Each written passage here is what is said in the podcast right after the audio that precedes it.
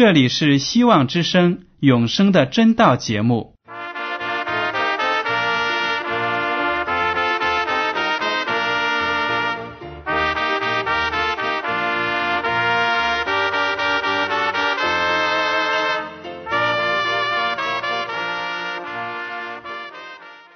亲爱的听众朋友们，你们好，我是艾德，很高兴今天能和你们在永生的真道这个栏目中见面。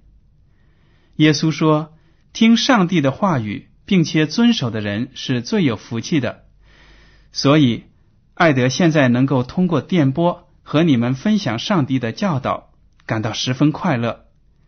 我也希望众位弟兄姐妹。还有那些正在寻求真道的朋友们，也能够珍惜这段时光。大家不妨在手边准备好纸和笔，将今天讲到的要点和经文章节做些记录，以便过后自己再亲自查考圣经。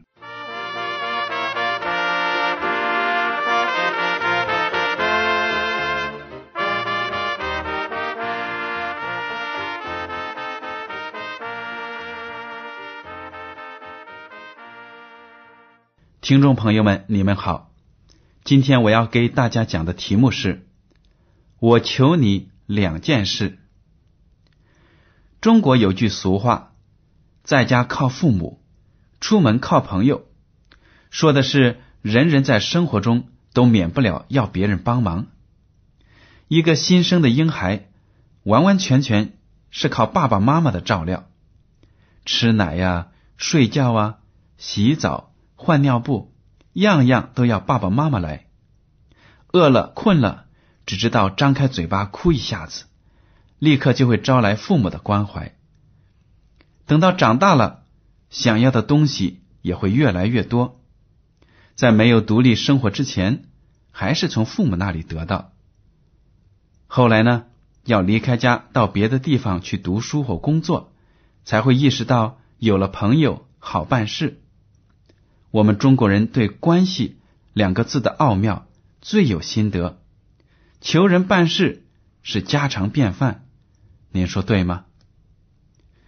然而，也不是我们全部所需的都能从父母和朋友那里求得，于是大家只好另找别的门道。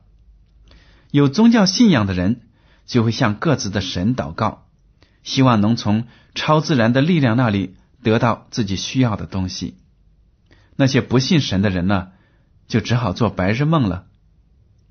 我以前还不是基督徒的时候，就经常呢做一些白日梦。最经常做的就是中了彩票，一下子有了几百万元的钱存在银行里，然后又在脑海里构想，怎么样花掉这么一大笔钱呢？那个时候啊，真觉得自己钱太少。如果有了这么多钱，肯定会快乐。不知道听众朋友们曾经有没有这样的感想呢？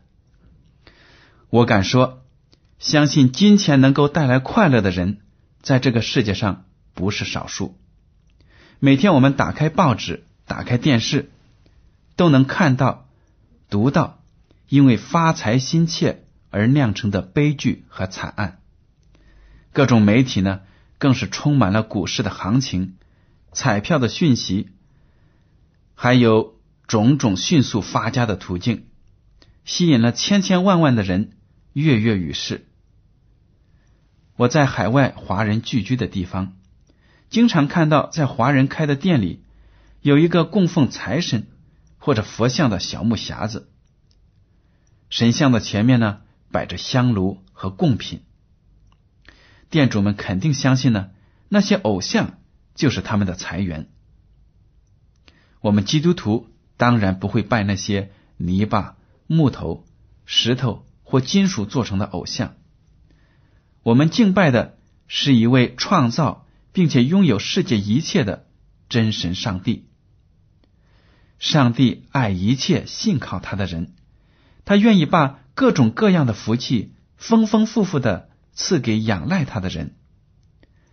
耶稣说：“你们祈求，就给你们，因为凡祈求的，就得着；马太福音第七章七到八节，上帝愿意将我们所需要的东西，在符合他的旨意的前提下，用最好的方式给我们。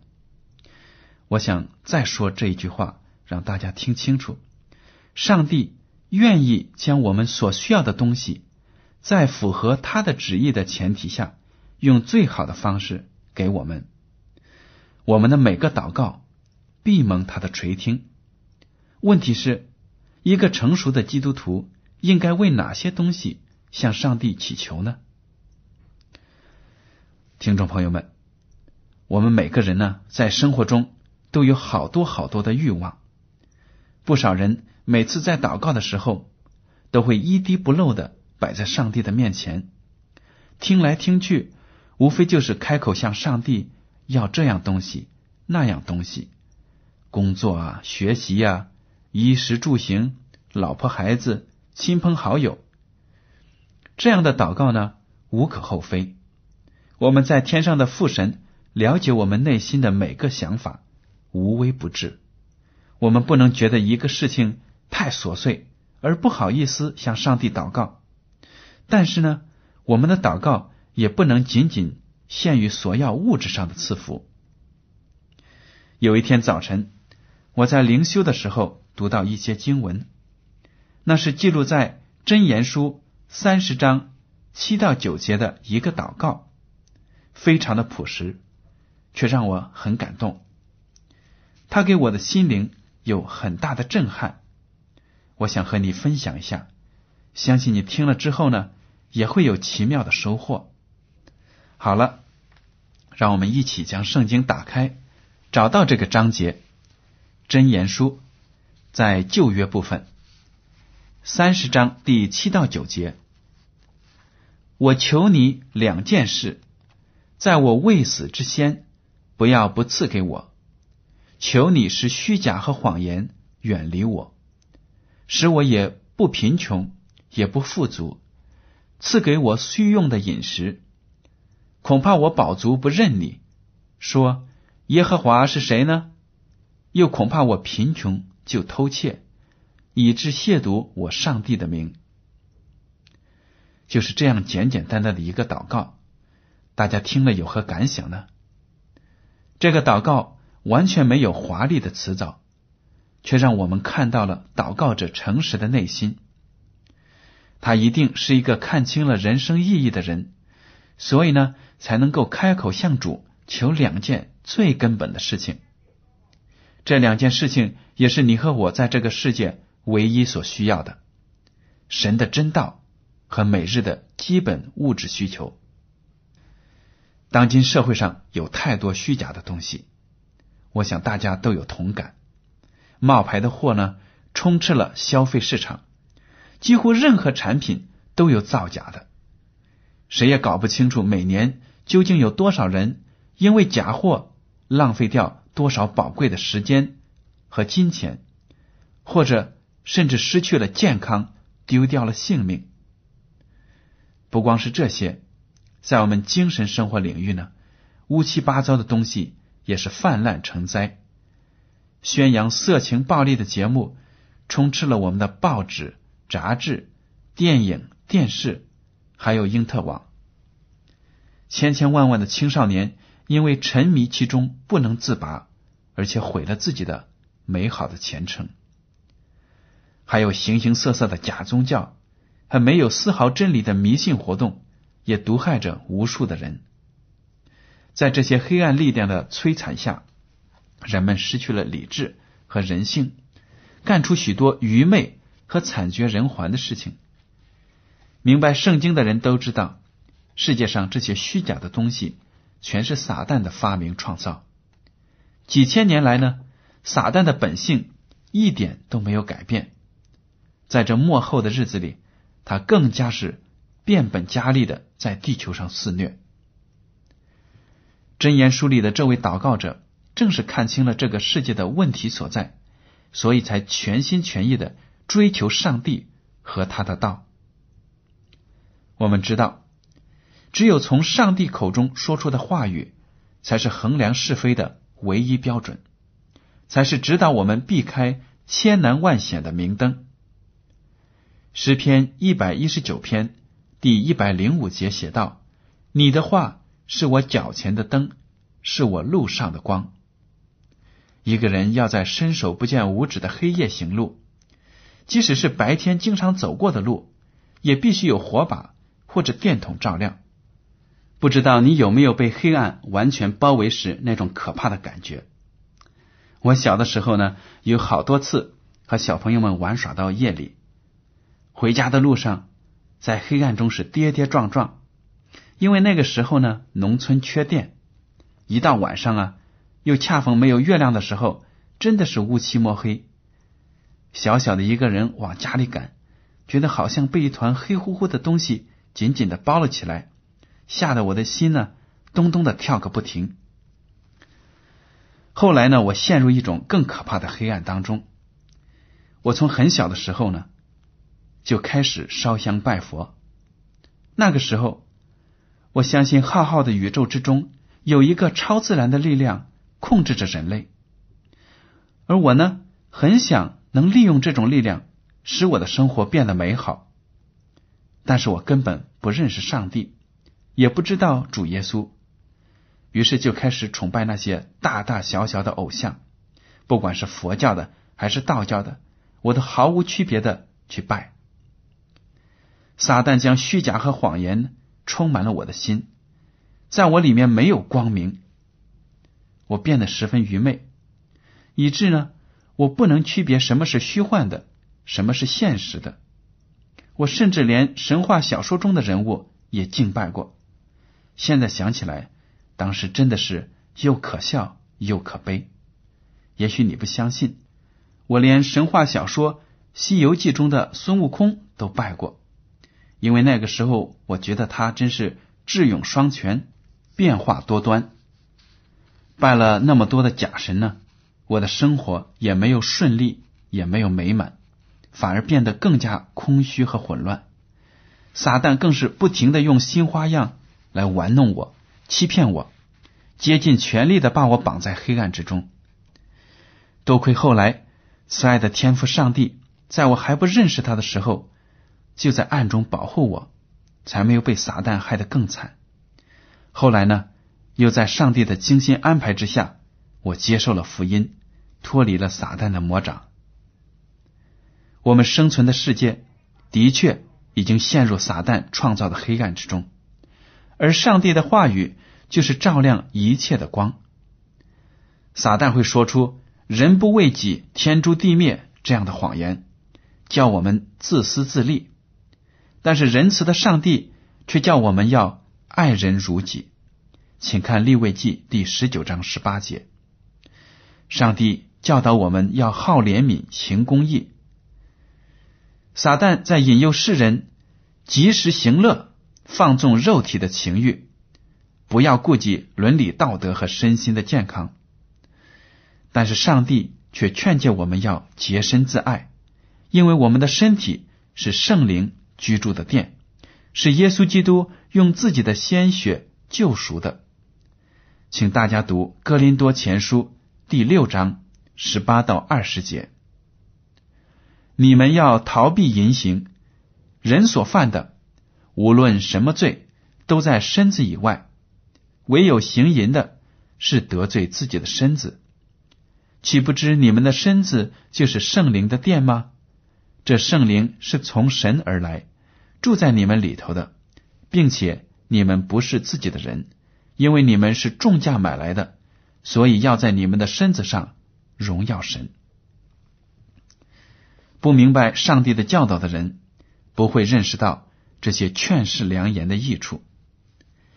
当今呢，有很多年轻人受不健康媒体的毒害，在两性关系上随随便便，还以为是一种潇洒浪漫的生活。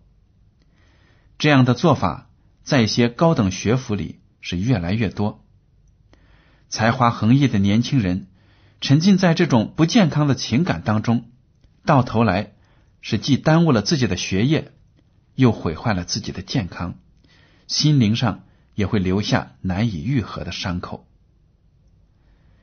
箴言书中的这个祷告者痛恨虚假和谎言带来的种种后果，他明白只有上帝的道才能帮助自己不走歪路，才能避开世间的邪恶，所以呢，他就求告上帝：“求你让虚假和谎言远离我，我只要你的真理。”听众朋友们，世界上有很多人生活富足，要什么有什么，但是却没有快乐。他们内心的空虚不是金钱能够买来的，他们所需要的正是上帝那可以滋润心田的话语。这位祷告者呢，把自己灵性上的需要排在物质需要的前面，但他也是像你和我一样的人，吃饭喝水哪一样也不能缺。不过他没有为在家里堆满百万金元宝而祷告。只是开口要当日的饮食，他不愿意过缺衣少食的生活，也不愿意过富得流油的生活。那么，到底他心里是怎么想的呢？经文接着写道：“恐怕我饱足不认你，说耶和华是谁呢？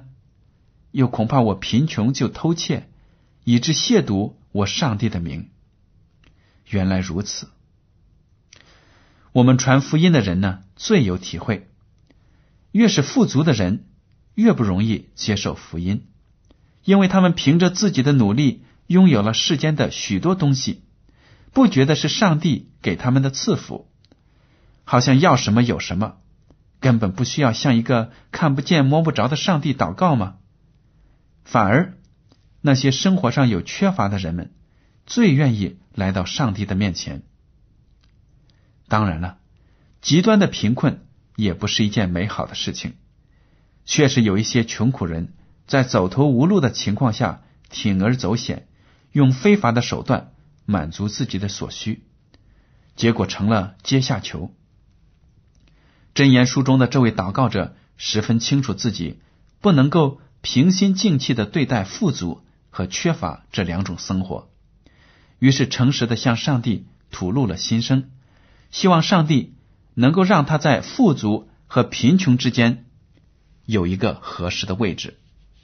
他实际上是在说：“让我在上帝的赐福下够吃够喝够用就好了，别无他求。”听众朋友们，你不觉得这个祷告是那么的诚实吗？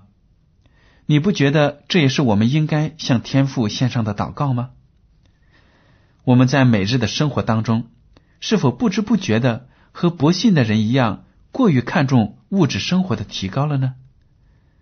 耶稣基督教导说：“人活着不是单靠食物，乃是靠神口里所出的一切话。”马太福音四章四节。当基督在旷野里受撒旦攻击的时候，正是凭着上帝的话语将撒旦击退。耶稣基督又教导说：“请看马太福音第六章三十一到三十三节，不要忧虑，说吃什么、喝什么、穿什么，这都是外邦人所求的。你们需用的这一切东西，你们的天赋是知道的。你们要先求他的国和他的义，这些东西都要加给你们了。按我们的上帝是全能全知的神。”他自然懂得我们的日常所需，也有能力给我们所需的一切。听众朋友们，也许你现在因为失去了工作而灰心丧气，也许你是久病缠身，感到绝望，也许你因为个人的情感纠纷呢不知所措，但是都不要害怕，因为上帝认得你，记得你，他愿意帮助你。马太福音第十章三十节这样写道：“上帝说，我连你头上有几根头发都清清楚楚，所以不要惧怕忧愁。天上飞的小麻雀都靠我来喂养，你们有什么需求，我不能满足呢？”听众朋友们，我们信靠的上帝是任何事情都难不倒的神，因为他是万物之主，他渴望能与你。做一个亲密的朋友，能够每天与你共同走过崎岖不平的人生。我们作为上帝的儿女，又如何和上帝有一个亲密无间的关系呢？箴言书中的这个祷告者，就给我们一个很好的启发。首先，要想和上帝做朋友，就要了解他。我们都知道，频繁的沟通交流最能增进朋友之间、夫妻之间的感情。同样的道理，我们若能和上帝每时每刻都有沟通，就一定会和上帝有一个亲密的关系。我们和上帝沟通的方式，就是要通过读经和祷告进行。读经能够让我们认识上帝，明白他工作的方式，领会他施行的旨意；祷告能够让我们把压在心头上的负担转交给上帝。一个目标明确的祷告，能够让上帝在我们生活的某一个特定方面运行他的大能，答复的效果也会更加的清晰明显。读经和祷告都要每天有规律的坚持不懈的做，而且要求上帝帮助排除各种外界的干扰，求上帝将虚假和谎言远离我们。第二点呢？对上帝的完全依赖，是我们在任何事情上得胜的必要条件。耶稣就说：“我是葡萄树，你们是枝子，藏在我里面的，我也藏在他里面。这人就多结果子，因为离了我，你们就不能做什么。”约翰福音十五章第五节。真言书的祷告者求上帝。只给他每日的饮食，就是为了能够在没有多余的情况下，全身心的依赖神。在当今的社会上，有很多急于功成名就的人，他们每日所想的，就是如何能够致富，如何快速达到自己的目的。我们做基督徒的，就不能只凭血气办事情。我们做每件事之前，都要寻求上帝的旨意，上帝也没有把受洗的人立即带离这个世界进入天国，而是让我们继续在这个不完美的世界接受磨练。基督徒要走的道路并不平坦舒适，正相反呢，因为撒旦的迫害，我们的生活更是不易。然而主耶稣应许说，他会与我们同在，直到世界的末了。这就更要求我们能够安心走每日当走的路，接受主所赐的每日的饮食，一步一步脚踏实地的往前走。好了，听众朋友们，接下来呢，我请你欣赏一首歌，《我愿跟从你》。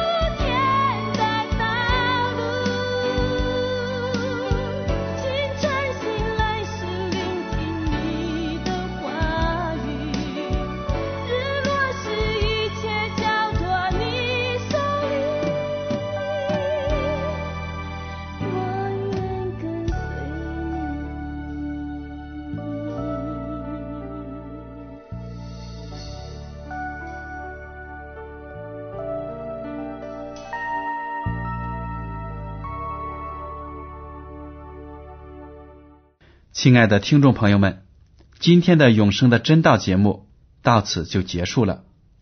您如果对今天的讲题有什么想法，或者对这个栏目有什么建议，请写信给我。我的通讯地址是香港九龙中央邮政总局信箱七零九八二号，请署名给艾德。感谢您今天的收听，再见。